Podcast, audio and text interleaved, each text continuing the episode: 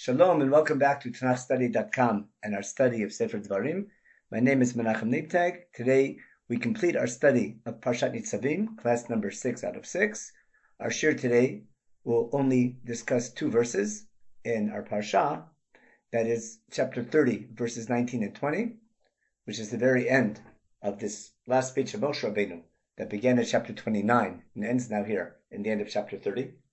And as these two psukim relate to the function of Shemayim Ba'aretz in relation to our covenant with God, it will be an opportunity to use this topic of creation and the theme of Matar and the theme of rain to help appreciate some of the themes of Rosh Hashanah that we're going to celebrate next week.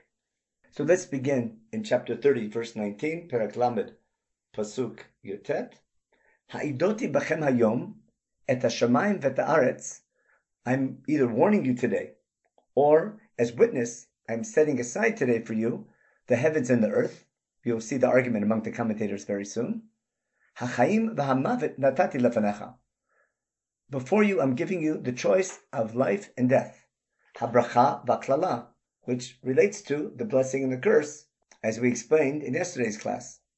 Uvacharta b'chaim, therefore you should choose life, which means choose the blessing and choose to follow God. Leman tichyeh ata v'zarecha, in order that you shall live, you together with your offspring. And what do you need to do to live? What is the blessing? Pasuk Chaf, verse 20. Lahava et Adonai Elohecha, to love Hashem your God, lishmoa bekolo ulutavkabo, to listen to his voice and to cling to him, ki hu chayecha v'orechemecha, because he is your life and the length of your days. Ibn Ezra claims that who is not referring only to listening to God, but it's referring to God Himself, because your connection to God, that is the essence of your life and the length of your days. Lashevet al adama, to live on this land, asher nishba Adonai lavotecha, lavram liyitzchak liakov letet lehem. The land that Hashem swore to your forefathers, to Avram, Yitzchak, and Yaakov, to give to them. As we saw in yesterday's shiur, in this last section of the speech, Moshe Rabbeinu is explaining to the people they have a very simple choice between life and death, between blessing and curse. If you want to follow the laws, you will receive the blessing and you'll live in the land for a long time. If you do not follow, that will be the curse and you will face exile and harsh punishment. In relation to the question as to why Moshe is appointing the heavens and earth as witnesses to this covenant, so offers two explanations. His first explanation is a simple one and Ibn Ezra follows in a very similar manner. Rashi states, Shehem kaimim lolam, the heavens and the earth, they are around forever. V'chashir tikre etchem hara'ah, and should evil befall you, you edim shani hitreti bechem bechozot. They will be my witnesses that I warned you. Therefore, don't complain to me. You didn't know the punishment was coming. The heavens and the earth are present now, and they'll be present thousands or hundreds of years later. Should that punishment come, and then I can say, I told you so, I warned you that this would befall you if you did not listen. And Ibn Ezra provides a very similar explanation, and he says, omdim, because they remain and stand there forever. And then he brings an example, which is very important. He quotes a pasuk from Yehoshua chapter 24, where Yehoshua is also making a brit. He's making a covenant between God and the people. In fact, he's reaffirming this covenant of Sefer Dvarim. After the land is conquered, he gathers the nation together in Shechem and gives the people another chance to make a choice. Do you want to accept God? Yes or no? At the end of that story, Yehoshua tells the people, this stone where the people were meeting together in Shechem will be the witness to this brit. Now that covenant in Sefer Yehoshua chapter 24 is directly related to this covenant here in Sefer Devarim for a very simple reason. As Chazal point out, there was a certain problem with the covenant that we made at Har Sinai because it was under duress. When we accepted the Torah for the very first time at Har Sinai, we needed God for water, we needed God for protection, we needed God for food. God provided us in a miraculous way with manna every day. He provided water for us also in a miraculous manner. He guarded us from the heat with the Ananei Kavod, with the clouds of glory. He protected us from our enemies. And after all those events and being in that situation, when God offered and proposed to us, Do you want to be my people? And we said, Naseh v'nishma, and we accepted that, One could say later on the only reason we accepted that was because we were under duress. Therefore, after the land is captured and after Am Yisrael settled down in the land, the nation finds itself in a very different situation. We no longer need God for water because we have natural water from the rain that falls from the sky. We no longer need God for food. We don't need the manna anymore. We can plant our own food in the land. We can harvest our own grain. We have an army now. We've defeated our enemies. God may have helped us conquer the land in the first place, but now that we're settled down, we have our own army. We don't need God for protection anymore. And therefore, Yehoshua, in recognition of this new situation, has the opportunity now to reaffirm the covenant in a manner that we are no longer as a nation under duress. Therefore, after giving a short history in the beginning of chapter 24, for the first 13 lines, he talks about their history from the time of Terach. After giving that short historical speech, Yehoshua tells the people, I want you to make a choice today. Do you want to follow the God who took you out of Egypt? Do you want to serve him? Or do you want to serve the gods of Terach? Or do you want to serve the gods of the Canaanites? It's your choice. And the people answered, No, we do not want to follow the gods of Terach. We want to follow the God who took us out of Egypt. And they accept the offer. And then Yehoshua tells them, Are you sure you want to? This is a very hard job. And the people say, Nonetheless, we're going to accept this covenant. At the end of this back and forth between Yehoshua and the people, in chapter 24, verse 21 in Yehoshua, Vayomer ha'am al Yehoshua, lo ki et Adonai navod, the people answered Yehoshua, no, we are not going to follow other gods, but we are going to serve Hashem, our God. Yehoshua answers back in verse 22, Vayomer Yehoshua la'am, edim atem bachem, ki atem bachartem lachem et Adonai lavod edim. Yehoshua told the people, you are witnesses to this today, that you have chosen on your own for Hashem to serve Him, and the people answered, That's right, we are witnesses. And then in verse 24, the people say, Vayimru ha'am Yehoshua, et Adonai Eloheinu na'avod u'v'kolon nishma. The people tell Yehoshua, Hashem our God, Hashem our boss, we shall serve him, and we will listen to his voice. Notice the words here, Naseh v'nishma, just like at Har Sinai, they affirmed the Brit, but Naseh v'nishma. Now that we have conquered the land of Israel and we've settled down, we say Naseh v'nishma one last time. Then, in verse 25, Vayichrot Yehoshua Brit Lam Bayimahu, Vayasem Lochok Mishpat B'Shchem, Yehoshua then makes his covenant with the people and puts down this law in Shechem.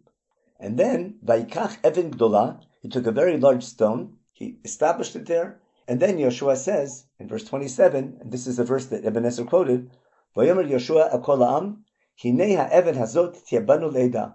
This Evan, this stone, will be for us a witness Ki he shamaat ko imreadunaya shriberimanu. this stone, it heard all the words of God that He spoke to us. And it will be our witness, lest you say we never took this responsibility upon ourselves. No, this stone here heard everything you said, is witness to this contract, and therefore it will be a reminder as well that you are now obligated to this agreement and to keep the laws of this covenant. And then Yehoshua sends everyone back to their nachala, back to their inheritance. So I think it's not by chance that Ibn Ezra quotes this verse from the book of Yehoshua to prove his point that there's a need when you make a contract to have witnesses to the contract. And just like the stone is the witness of the contract in chapter 24 in Yehoshua, here God is using the heavens and the earth as a witness because also they will be there forever. Rashi brings down a second opinion. Everything that God created does not get rewarded for listening to God. And nonetheless, they do everything that God said. You, who do get rewarded if you follow God, even more so, you should follow God. So the second opinion that Rashi brings down is saying not that the heavens and the earth are a witness to this contract to tell you later I told you so. They're being used as an analogy why it's worthwhile for Am Yisrael to accept this covenant and to follow its laws, because everything else that God created follows God. Even more so, you should follow God, and on top of that, you also get reward for doing what God asked you to do. Chizkuni goes in a very different direction. Chizkuni says Haidoti is more of a warning. And he says as follows, Haidoti bechem et hayom et hashmayim v'et haaretz, hein letova, hein lechiluf. Not that they serve as a witness, but they will take care of punishing you or rewarding you. He brings verses from Parshat Bahar B'chukotai that if we follow God's laws, God will give us rain at the right time, and the land will give its fruit, and therefore the Shemaim and the Aretz give us reward should we keep the laws. And in the same way, if we don't follow God's laws, the Shemaim Ba'aretz will punish us. The heavens will hold back the rain, and the land won't give its produce. So therefore, Haidoti here doesn't mean they're witnesses to you, but rather they're my warning to you. You better listen because they will be my agent to punish you or reward you should you keep or not keep these laws. I'd like to tie together both the second opinion in Rashi, together with Chizkuni, the idea that we can look at nature and look at heavens and earth and learn an educational message that should inspire us to follow God. At the same time, the idea that God will use the heaven and the earth to reward and punish us to help us understand one of the themes of Rosh Hashanah. Recall in the story of Gan Eden, in chapter 2, verse 4 in Sefer Breshit, it begins as follows. Ele todot hashamayim ba'aretz bibaram, b'yom asot Adonai Elohim eretz v'shamayim. So the introductory line of the story of the Gan Eden summarizes the first chapter where God made the heaven and the earth, and now these will be the products of the evolvement from Shemayim Ba'aretz, the creation of man in Gan Eden. But before God plants this garden, and before he makes man, Chumash tells us as follows in chapter 2, verse 5 in Bereshit. There was no vegetation yet in the land. Nothing was growing yet in the fields for two reasons.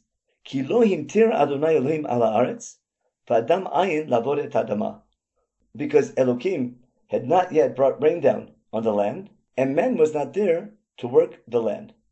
Rashi, in his commentary on this verse, makes a very interesting observation because we all know that indeed we need rain for vegetation to grow, but we don't need man. Vegetation grows nicely without man. There are many forests where a man never walked, and things grow beautifully. But rather, Rashi says as follows: Ki lohim tir, umat tam lohim tir. Why was it that there was no rain yet? Because God had not yet made man to work the land. No one existed yet to recognize the goodness of rain. And when God made man, created man in Gan Eden. Man prayed for rain, and then rain came. But and then the trees and the grass began to grow. This Rashi is not the simple meaning of the verse, but rather I think it's a simple meaning of the Torah. What Rashi is alluding to is that there's a very prominent theme in the Torah of the importance of rain, of matar. What is special about matar? Matar is any type of precipitation. Anything that comes from heaven to earth is called matar. For example, in the story of the man, when God brings man down from heaven, God says, "Hininim mamtir lechem lechem min hashamayim." Bread or food is coming down from heaven. Any action where something comes from heaven to earth is called matar. This is important because when we look at creation and look at nature, it appears to be there's heaven and there's earth, and there's no connection between them. Chumash is telling you there's one God who made both heaven and earth, and they are connected. But in the physical world, the only thing that connects heaven and earth is rain, and in the spiritual world, the only thing that connects heaven and earth is man. Man who has the ability to pray to God. Man can connect heaven and earth. In fact, how did God make man? He made him afar min adama. The raw material was from the dust of the earth. By pach bapab nishmat chayim, but he put into him something spiritual, something from the heaven. And man is a tolada. He's the creation of heaven and earth.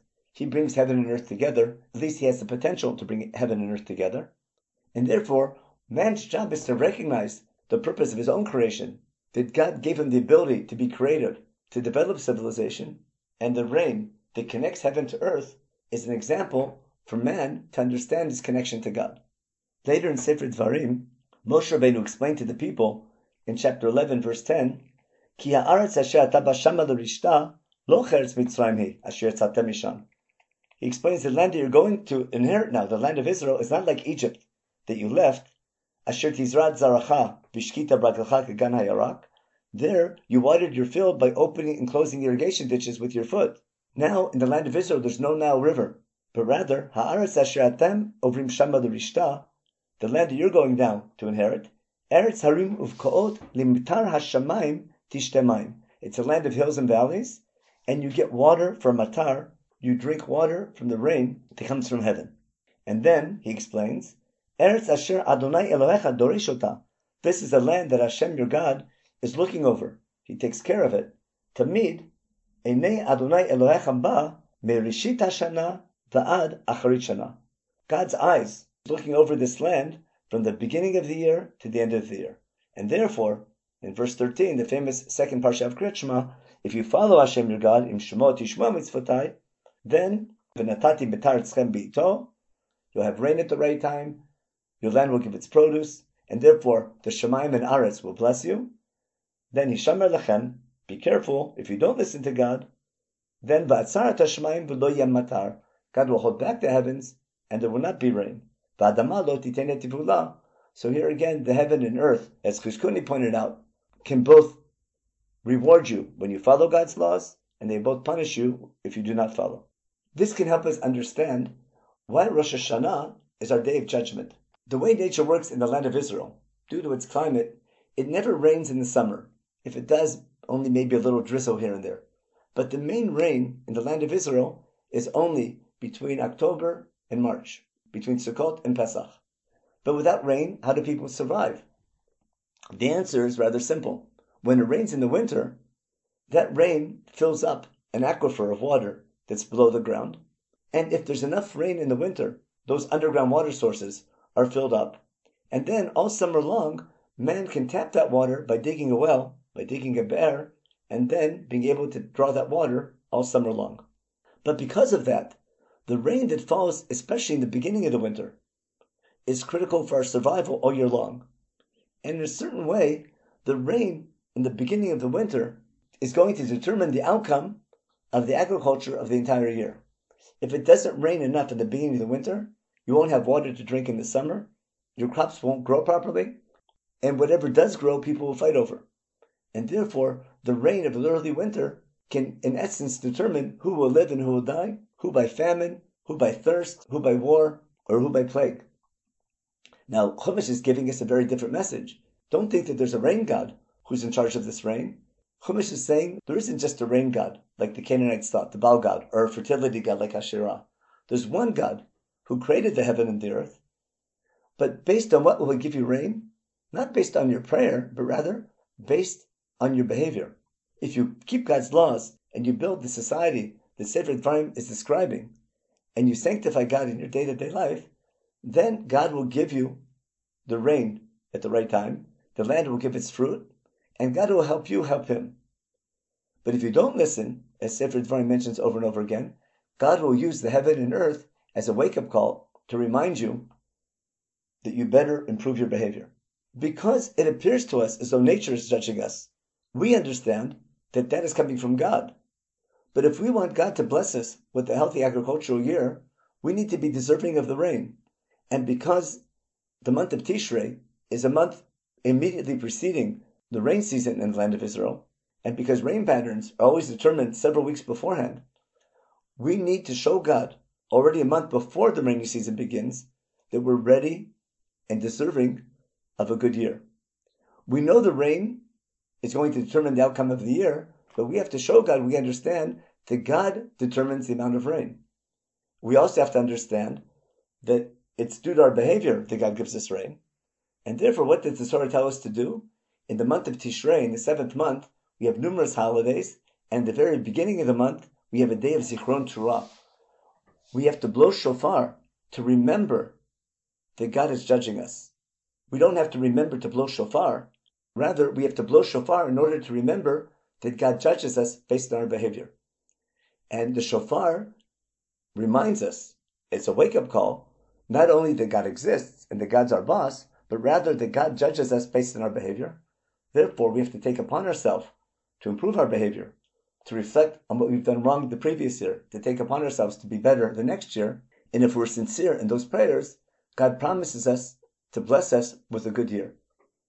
So the primary goal is not simply blowing the shofar, or not simply praying for rain, but rather the shofar is a wake up call to ourselves, and prayer is a wake up call to ourselves to remember the nature of our relationship with God, and the most important point, that the way God treats us, reward and punishment, is based on our behavior, and that should motivate us to take upon ourselves to behave in a proper manner. And therefore, the very last holiday in the month of Tishrei will be Shmini Atzeret, and in our tradition, That is the final day of our judgment for rain, and hence we have Tfilat Geshamim, the final decision of the outcome of the year. Hopefully, these ideas can help us appreciate our tefillot, our prayers on Rosh Hashanah, wishing everyone a Shabbat Shalom and a Shana Tova.